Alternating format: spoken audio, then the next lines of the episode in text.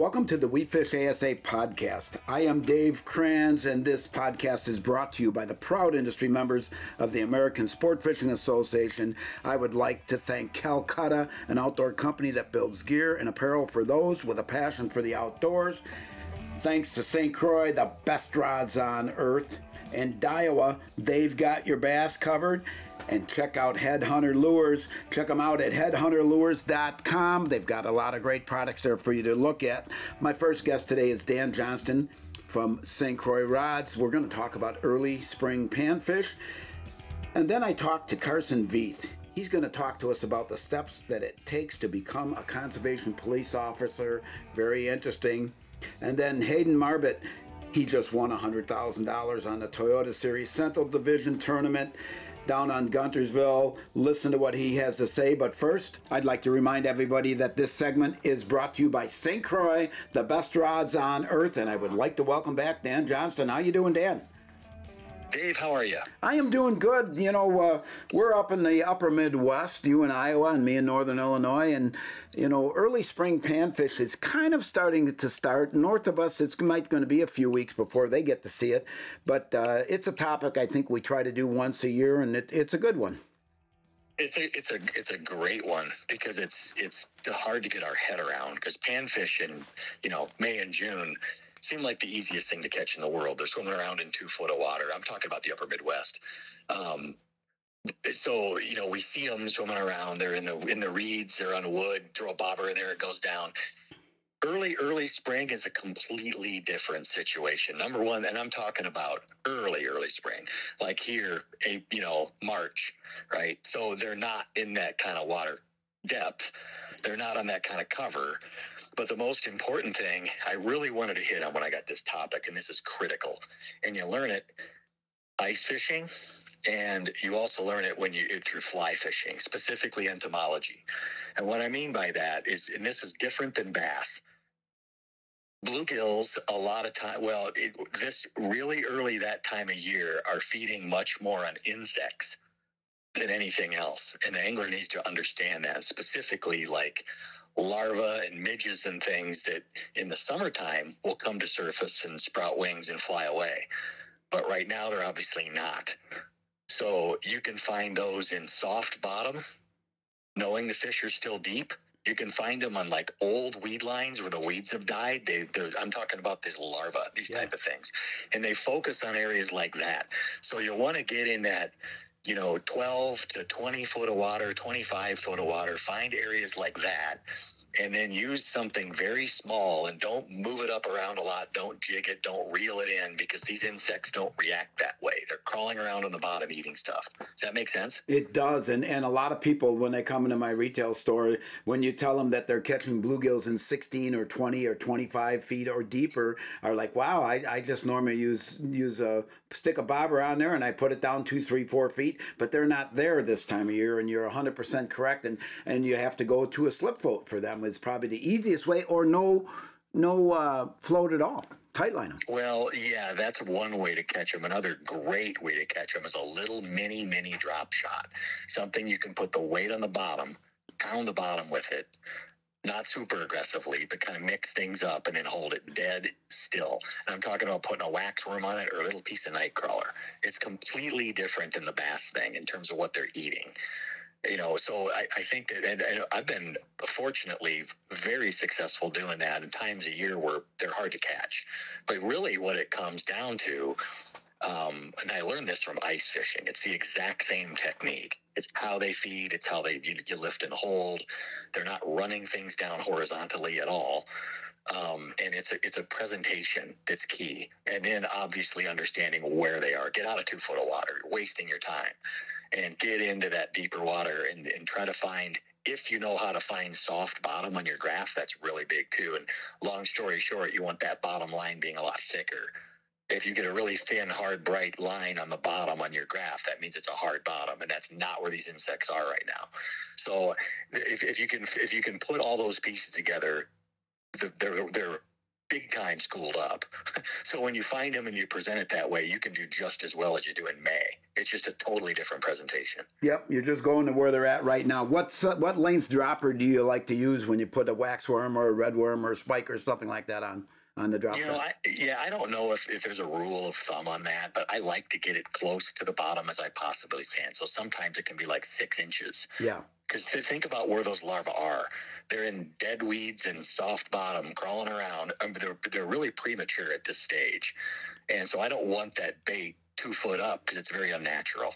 Not to say they won't come up and eat it at all, but I normally start right there. Now, if my graph shows that they're suspended, then I'll drop and hold something where I see them suspended. But if I don't know that, I'm, I'm going to start pretty close to the bottom. Yeah, and I like that you said you learned at ice fishing because when I ice fish, I like to be right on the bottom in the soft bottom areas, and when I, especially when I'm using like a wiggler or something like that, because that's where they're going to come from, and and they're looking for them there. And then when you make that little cloud, you have to imagine what that weight's doing, or or a jig head or whatever you're using. It it disturbs that surface, and that uh, attracts them a lot.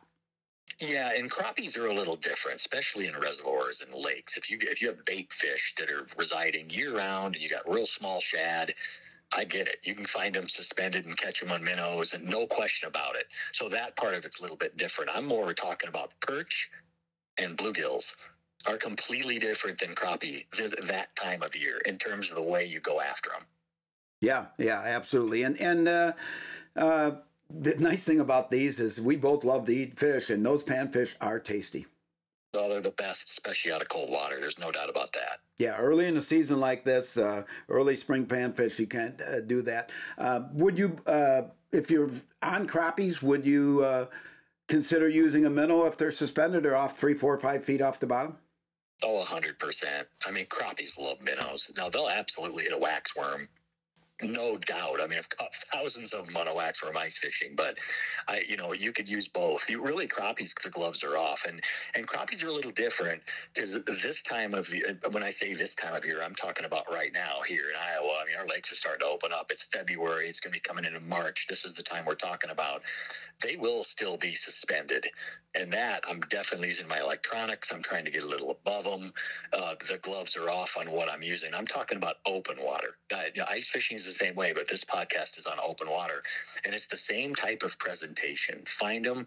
Don't think horizontal. Don't throw it out and reel something in super fast for sure.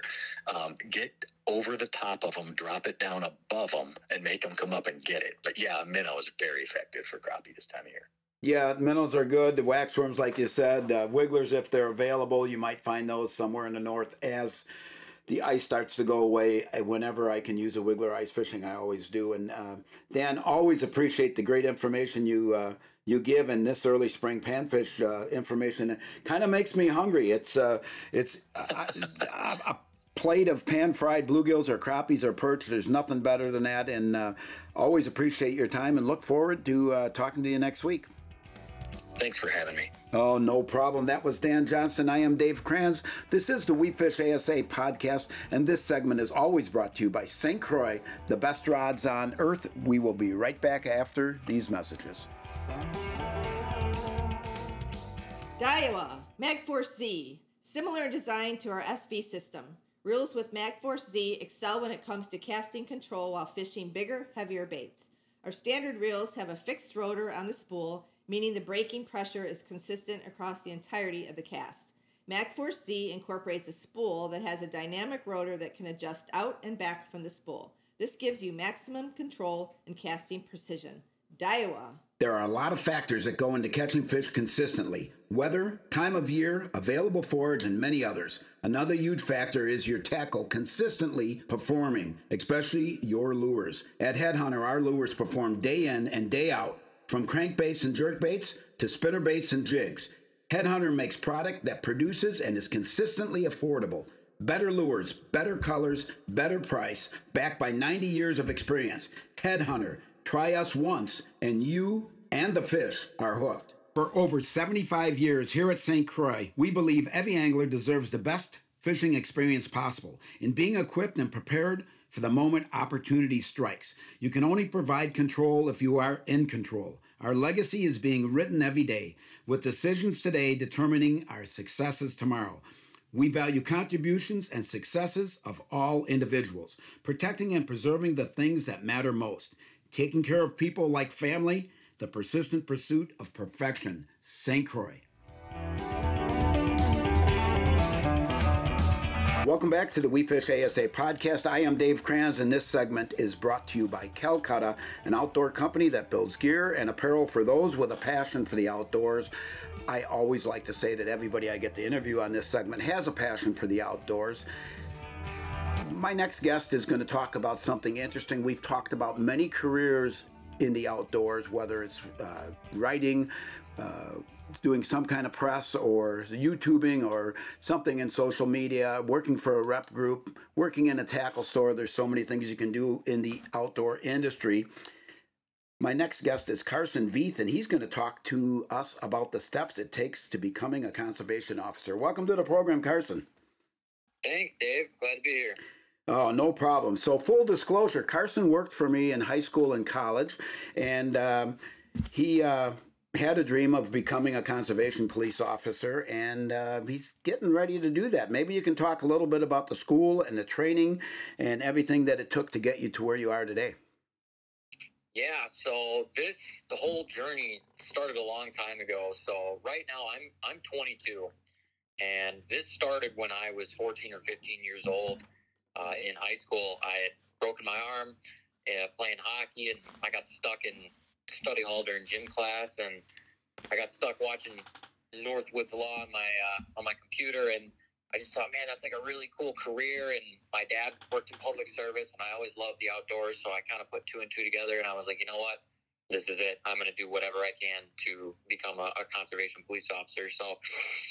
At the age of 16, I started working for you. Started working for you, and I think April of 2018, and um, that was a, a big part of my you know informal informal education of natural resources you know. Growing up in the chicago suburbs there's not a whole lot of outdoor recreation opportunity compared to where i live now in central wisconsin.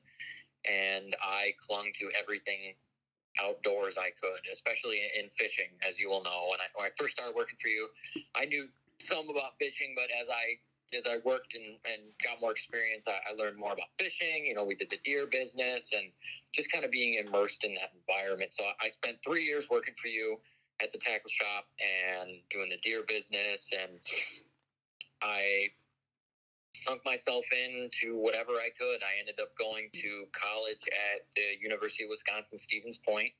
Um, I'm majoring in resource management, conservation, law enforcement. And I wasn't so sure about Point at first. I had heard about it. I, I'm going to be honest with you. I was thinking, man, you know, it's, it's a school in the middle of nowhere, and then, you know, the colors are weird, and they got that dog as their mascot. I was like, ah, that, that ain't gonna be it. But uh, Point Point makes the best warden. So uh, after high school, I graduated in 2020. Uh, from high school, I, I headed up to Point, and obviously that was the year COVID hit. My my fall semester was all online. Actually, my first year was all online. So my first year of college was a joke. It was bare minimum online work, and I, I just hunted and fished. That's all I did. I, I got into waterfowl hunting, and that's I was like a sponge. I just soaked up all I could. Just that's you know you hunt three four times a week, and I started hunting with other guys that really knew what they were doing, and you know had good ethics and good morals. And I uh, went to the police academy. Police Academy my sixth semester that was built into the degree at Stevens Point, and I got certified to be a law enforcement officer. And this past summer, I got to work part time for two different agencies, and um, one of my positions was what you would call like a recreational deputy. I was a, a water patrol deputy. I worked on the water, um, doing Wisconsin Chapter 30 enforcement, you know, boats, navigable waterways, stuff like that. Uh, you know, just making sure you got enough life jackets and you know stuff like that. Boating OWIs, pretty pretty easy, simple stuff. I got to work with the wardens a lot too, so but that was more like my formal traditional education. But I did a lot of out of the classroom stuff too. Um, volunteering is a really big thing, especially in making yourself a marketable candidate because a lot of people want to be game wardens and conservation police officers, but it's it's a hard job to get. And how you can market yourself as an applicant is equally as important. So it's not just what you do on your on time doing your education. It's what do you do in your off time? Um, I did aquatic invasive species outreach uh, for two years. I gave up my opening morning of duck hunting to go out and educate waterfowl hunters on aquatic invasive species. I was very, very involved with my college's uh, Ducks Unlimited chapter, and I still have good ties with all those guys over there. I went duck banding. I, I got the opportunity to go down to Memphis, Tennessee in August of 2022 uh, to a huge conference full of uh, other collegiate DU chapters. And it was more like a business thing, but it was still cool that everyone was there with a big passion for conservation. So other than that, I was I'm the president currently of the Student Law Enforcement Association here at UW Stevens Point. Um, I'm finishing out my senior year, if I didn't mention that, um, and I was lucky enough to get hired by a state agency in the Midwest.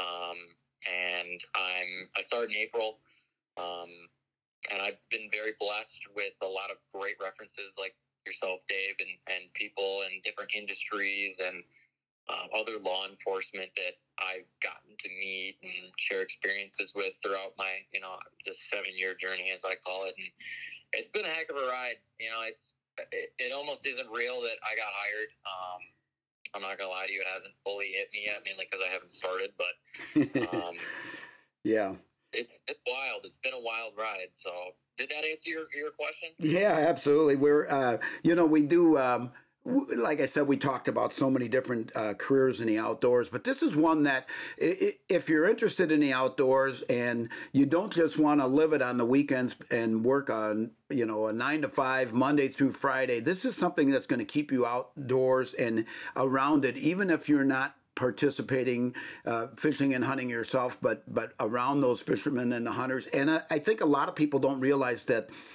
uh, conservation police officers and, and people that work in conservation districts education is a big factor of that like you said uh, invasive water uh, critters that are trying to get into different bo- bodies uh, whether that's weeds or whether that's uh, zebra mussels or things like that. But that i'm glad to hear you mention that yeah education is a huge part of the job especially in law enforcement and um, you know i could just go out there and sling tickets all day long but uh, especially this summer, I spent a lot of time explaining stuff to people because you know some people just don't know, and you know especially with you know an experience I had was with new boaters.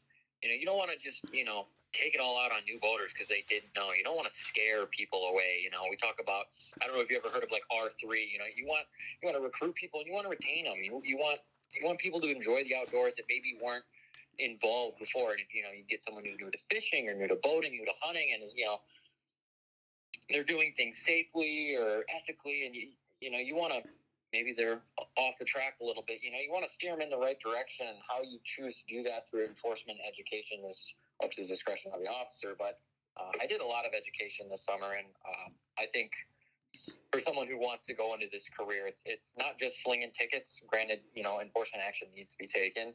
Um, you need to have good communication skills, and you need to be able to to educate as well, and, and be well versed in the law that you're practicing. That is excellent. And uh, yeah, for full disclosure, I do know about R3 because I sit on the committee for the Recreational Boating and Fishing Foundation that is in conjunction with the American Sport Fishing Association. So I'm uh, very familiar with it and uh, definitely uh, glad that you mentioned that and glad that you brought it up uh, because it is important. And uh, we have we have burned through the time, Carson, but I am so glad I had you on. And anybody that's thinking about uh, becoming a conservation police officer, think about it. Uh, do what you need to do. Prepare yourself. Volunteer, like Carson said, and uh, definitely appreciate your time and good luck with your career. Well, thank you, Dave. I appreciate it. I really do. No problem. That was Carson Veath. I am Dave Kranz. This is the We Fish ASA podcast, and this segment was brought to you by Calcutta, an outdoor company that builds gear and apparel for those with a passion for the outdoors. The We Fish ASA podcast will be right back after these messages. Calcutta Outdoors. From bluegill to bluefin, Calcutta Outdoors has the innovative outdoor recreational brands that consumers are looking for. We offer a wide range of trusted products from fishing rods, combos, and tackle to coolers, drinkware, outdoor apparel, and marine accessories. Calcutta Outdoors. I'm professional angler Kevin Van Dam, and people always ask me, what's the best and easiest way to catch fish? Well, that's simple. Keep our waterways clean and free of litter. You know, tossing your worn out lures in the lake is not a winning move. pitch them in the trash. Do your part and join me. Visit keepamericafishing.org and pledge to pitch it. Daiwa. Our SV system is made with one thing in mind casting control. The design of the spool, as well as how the spool interacts with the braking system, gives maximum control and ease of use when it comes to situations people might generally struggle with. Whether it's casting lightweight baits, skipping, pitching, casting into the wind, or even if you're just getting accustomed to a bait casting reel, SV is designed to help you excel. When set properly, SV reels virtually eliminate backlashes. Daiwa. Welcome back to the We Fish ASA podcast. I am Dave Kranz, and this program is brought to you by the proud industry members of the American Sport Fishing Association. My next guest has been on before. He was in some winning some high school national championships and some college events, and uh, he just won $100,000 down at the uh, Toyota Central Series opener at Guntersville. Welcome back, Hayden Marbut. Yes, sir. Thanks for having me on. Oh, no problem. You uh, you had a good week. I think you fished the week before in the BFL there also, didn't you? Yes, sir. Yeah, I uh, I was actually up there for like ten days straight. So I got back to Auburn last night and slept in this morning. I was I was pretty exhausted. I I would. tournament in the BFL as well. Uh, and for the listeners out there, uh, Hayden's a 20 year old. He's in school at Auburn. Um, that hundred thousand dollar check is a big thing to see hit your bank account. Yeah, um, it's kind of shocked me. I don't even know if I can really wrap my head around how much money that that is. It is a lot, and it will help your uh, career in fishing or your college or any anywhere you want to go with it. That's for sure. Did fishing the BFL and being there for that many days in a row was was that the key? Um, you know, there were so many changing conditions while I was up there, and like just everything completely changed. You know, in the in the BFL, there was a big storm coming in the night after the BFL, and they'd already dropped the water 12 inches, so it sucked a lot of fish out of the grass, you know, and just pulled them out into some of the ditches and drains and stuff like that. And you know, I ended up having 25 11 in that one, and got four. Uh, yeah, I got fourth in the BFL, and then you know, I I went back out the next day and they were ripping the current. It was raining for the next two days. The first two days of practice for the Toyota, water came up 14 inches. You know, back up up to full pool, which Yeah, you know that changes a lot of stuff up, especially this time of year. You know, pre-spawn, spring stuff like that. The water moving up, those fish want to move up with it a lot of the time, and then the water got really stained as well, which doesn't happen along the Tennessee River. The Tennessee River typically stays really clear. Just a lot of that eelgrass stuff and gunners will keep typically, you know, keeps it super clear. But they got more stained this week than I've seen it get in a long time. They're pulling 100,000 CFS of current out of both ends, you know, of the lake. So it was definitely rolling a lot of floaters and stuff like that. Not your typical Lake Guntersville. no, no, and and this wasn't a slam dunk. You had twenty two ten the first day, twenty five one, and then twenty two six. You you won this by two ounces. Yeah, uh, it was uh, it was about as close as you can get. And and so for those that say they don't have to be that particular about making a call for an ounce or two, that there's a hundred thousand reasons why you you needed to do that.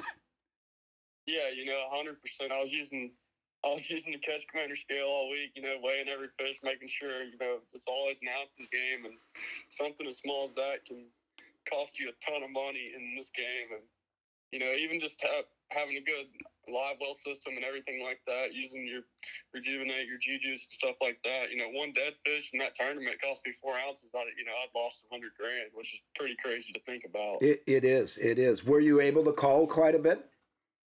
Yeah, um, you know, there's so much change in the first day. I kind of like bounced around a good bit, and I caught like one four pounder pretty early. And it it got to be eleven o'clock the first day, and didn't have a whole lot. And a place that I fished and practiced that you know turned out to be my best area throughout the whole tournament. I pulled up there and caught a one over six, one over five and a half, and you know like a four and a half, and a couple smaller ones, and then it was time to go weigh in. And then, you know, the second day, I kind of just stayed around that area and really kind of broke it down and figured out a lot more about the area and caught 25, 25 1, I believe. And then the last day I really just milked it for all I had left in it, and it was pretty crazy to for it to shake out the way it did. Yeah, yeah. Well, another twenty-two six on top of that. That was uh, over seventy pounds. Uh, that that was a phenomenal tournament. Um, were the fish uh, all pretty much in the same general depth of water, or were they in a range? Um, anywhere from fifteen to thirty. You know, I was I was targeting some of the bigger fish from the live scope. I've, stared at that screen a lot over the last couple of years, and if it you can really start to tell what's a bass, what's a crappie. And I know it's hard for some people to tell, and what's a drum. There's a ton of drum in Guntersville, so it was nice just having that experience of staring at the screen so many hours over the last couple of years to really understand and perceive the knowledge I was taking in. Yeah, yeah, and that of course, if it had been a couple weeks later and that water temperature warmed up, that they'd probably be in half that depth. No, yeah, no doubt. Yeah, or up on flats and in, in, in shallower. What was the key bait? Uh, I was just using a Damiki rig. You know, I was using a three eighths and a half ounce Picasso lures tungsten jig head, and then just a fluke style bait. Okay.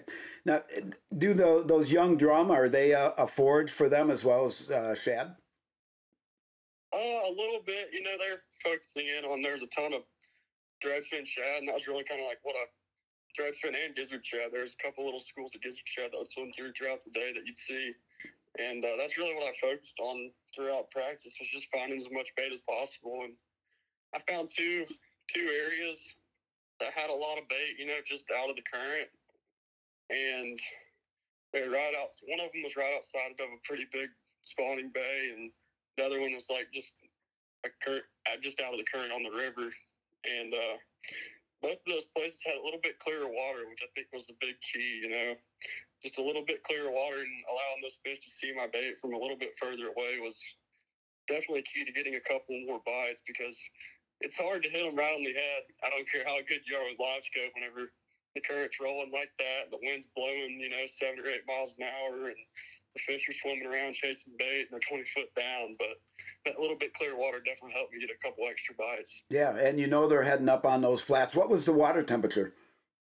Um, so in the BFL, it was like 51. And then this week in the Toyota, it got up to, you know, 52 and a half. Okay, so not not too much difference, but but uh, you know where they're heading. Their mindset is they're going in the spawn, and that was definitely uh, uh, a benefit. But and so did many other people fishing because you know it was such a tight tournament. There were a lot of good bags there. Um, not that there aren't on Guntersville. Twenty pound bags are pretty pretty common. Uh, listen, Hayden, I got to take a quick break for some sponsors. When we come back, I want to hear about who helps keep you on the water, and uh, we'll, we'll talk some more. I am Dave Kranz. This is the We Fish ASA podcast, and we'll be right back after these messages. You know, when I look at the tournaments I've won, probably four or five of the boats that I've won have been on a tube. But I completely gotten away from flipping a tube because nobody, nobody made one soft enough. Big Bite has come with this new tour series of baits. The thing that's probably the most unique is when you look at that bait, the salt just rolls out of it. And to me, that is the reason a fish bites a tube and hangs onto it this isn't one of those let's go out and catch some smallmouth tube. This is a let's get it done tube. There are a lot of factors that go into catching fish consistently weather, time of year, available forage, and many others. Another huge factor is your tackle consistently performing, especially your lures. At Headhunter, our lures perform day in and day out, from crankbaits and jerkbaits to spinnerbaits and jigs. Headhunter makes product that produces and is consistently affordable. Better lures, better colors, better price, backed by 90 years of experience. Headhunter, try us once, and you and the fish are hooked. St. Croix, crafting the best rods on earth takes a team effort. Takes a lot of hands to produce a St. Croix fishing rod, 32 to be exact. Every rod we manufacture is carefully crafted, assembled, and tested by passionate professionals who want to ensure you have the best fishing experience possible. St. Croix, the best rods on earth. Daiwa. Our SV system is made with one thing in mind casting control. The design of the spool, as well as how the spool interacts with the braking system, gives maximum control and ease of use when it comes to situations people might generally struggle with. Whether it's casting lightweight baits, skipping pitching, casting into the wind, or even if you're just getting accustomed to a bait casting reel, SV is designed to help you excel.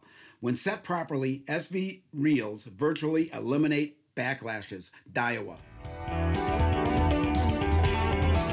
The We Fish ASA podcast is back. I am Dave Kranz. We are going to talk more with Hayden Marbut. Hayden, we talked about uh, sponsors. Who do, who's helping you on the water? Who's keeping you out there? Yes, sir. Yeah, I've actually got a couple of new ones this year that stepped on big. You know, as I stepped up to the Toyota Series level. You know, this was actually my first Toyota Series event, and it, it wouldn't have been possible without a couple of the guys that got on board this year. You know, Ridgeline Roofing, they're a roofing company here in Alabama, and they've actually got locations all over the Southeast. You know, Tennessee, Georgia, Florida, everywhere. You know, they're really growing right now, and they do a lot of roofing and they just they do a great job and they stepped on big this year, you know, as my title to help me out. And then Mike's Marine Supply down in down near Tallahassee, Florida, you know, they they put me in this Phoenix Yamaha this year and man, it's it's my dream boat. I've loved it and I can't thank them enough. They stepped on to help me this year and then you know, I've been with Picasso Lures for a couple of years and you know, I actually got to win it on one of the Picasso baits, which was pretty special and hammer rods. They've they've been helping me for a couple of years now, a ton. And you know, it's a great rod. I've I've used them for years, and couldn't be more excited to work with those guys. And then P-Line, Costa, and uh, Courtcom, all those guys are who's making it possible for me this year. And you know, I can't thank all of them enough. No, you did, you did a great job for all of them. You did a great job for yourself. And uh, what about the next two uh, Central Series uh, Toyotas? How are you feeling about those? Uh, pretty good. You know, I, I hadn't I haven't been to Smith Lake in years. You know, I, I grew up in Alabama fishing high school stuff, so I would go there every once in a while. But man, I haven't been there for like three or four years, so I'm excited just to go out there and go fishing, and you know, we'll go swinging again, try to get some more good points towards the invitationals, and then we'll wrap it up on Lake Chickamauga. You know, another another TVA lake, getting getting close to ledge season. So hopefully I can find some offshore in that one and uh, fish the way I like to. Yeah, yeah, that that sounds good. Now you're still fishing uh, college too, aren't you? Yes, sir. Yeah, we had our first uh, Bassmaster College Series event um, last or two weeks ago at Lake Murray. Yeah, that's. Uh, it sounds like the fishing schedule interferes with that uh, learning schedule. Yeah, a little bit. Um, after I get off here, I'm probably gonna have to sit down and do some schoolwork for a while, which is which is gonna be pretty hard to do. But you know, we'll, we'll have to get it done so we can stay eligible to fish college and everything like that.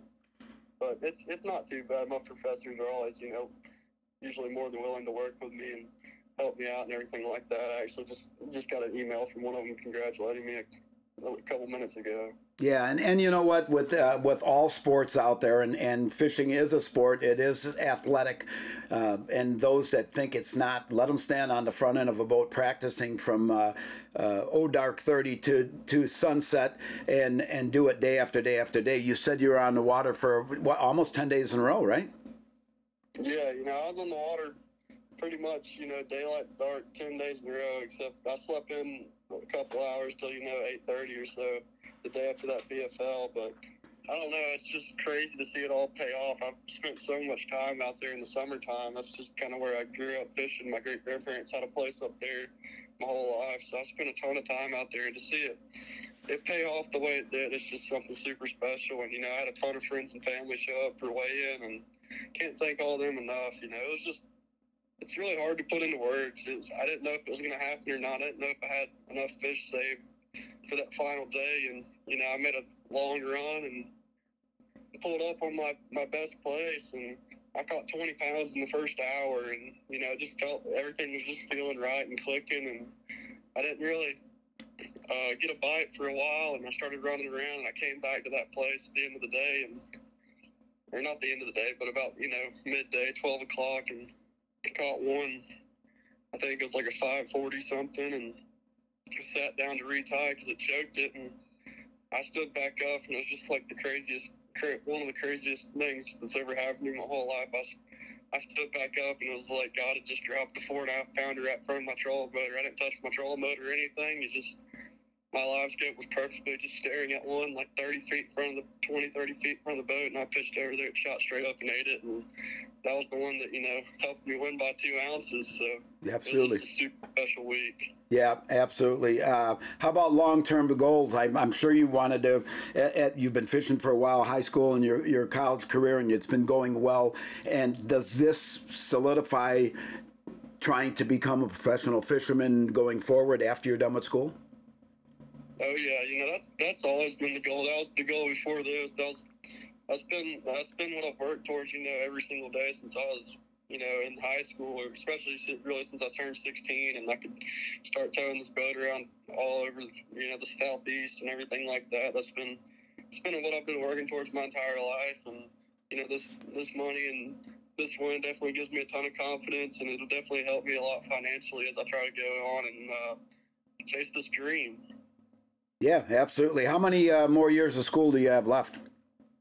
I'm a junior this year, but I'll be a senior next year, and uh, I'm gonna have to stay five years as much as I've fished this, these first two years. Yep. I, well, yeah, and that's that's the case for a lot of people that whether they're doing a sport or fishing or, or not, uh, it's uh, it's not always done in four years. And uh, and it's what hard, you, it's hard to in four years. it is. What are you studying? Oh, marketing.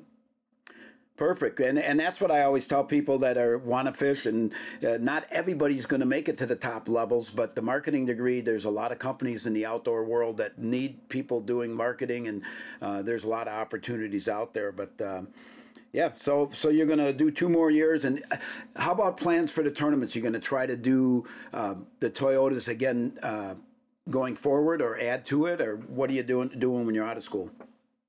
Yeah, uh, I'm gonna fish the Toyotas. You know, the next couple years. Um, I might jump in those northerns this year, like I was telling you earlier, and try to get some more experience up north. And then, other than that, you know, just jumping some BFLs and Toyotas, and working on getting my captain's license right now, so I can start guiding more. And then, uh, you know, you're in some eventually, you know, either try to qualify for the invitationals and work my way up to the BPT, or you know, jump in the opens and try to make the elite series. Right, right. There's there's several different angles to go there, and, and a lot of people try to do both, and, and where they end up doing the best, they, they take the first opportunity that goes. I don't think it's a, a lack of loyalty to any of it. It's it, I think it's it's a fishing opportunity, and you have to really take it when it comes to you. Absolutely, yeah. You know, I mean, to me, you know, if you're able to fish for a living, you're able to fish for a living. You're you know attempt to make a living fishing. It's it doesn't matter to me what circuit it is. If I can if I can do that, that's living the dream in, in my book. Absolutely. Well, do well in school. Continue to do well on the tournaments. I look forward to watching you and uh, and seeing how you end up the season. And you have a great start this year. And uh, Hayden, I uh, truly appreciate your time and uh, keep up the great work. Yes, sir. Thank you so much for having me. I hope we can do it again sometime soon. I hope so too. And when you win again, we'll have you on. Yes, sir. Have a good one. You too. That was Hayden Marbut. I am Dave Kranz. This is the We Fish ASA podcast. I would like to thank my sponsors. Thank you for everything you do. Calcutta, an outdoor company that builds gear and apparel for those with a passion for the outdoors. St. Croix, the best rods on earth. Daiwa, they've got your bass covered.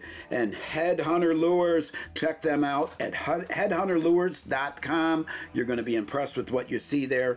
Thank you for uh, Dan Johnston giving us some tips on early spring panfish. Carson Veath, very interesting about what you need to do to becoming a conservation police officer. And you just heard from Hayden Marbut, winner of the Toyota Series Central Division opening tournament. We look forward to seeing great things from him. I'm looking forward to bringing you the We Fish ASA podcast next week. Until then, please take someone fishing to help grow our sport. I'm professional angler Kevin Van Dam, and people always ask me, what's the best and easiest way to catch fish? Well, that's simple. Keep our waterways clean and free of litter. You know, tossing your worn out lures in the lake is not a winning move. Pitch them in the trash. Do your part and join me. Visit keepamericafishing.org and pledge to pitch it.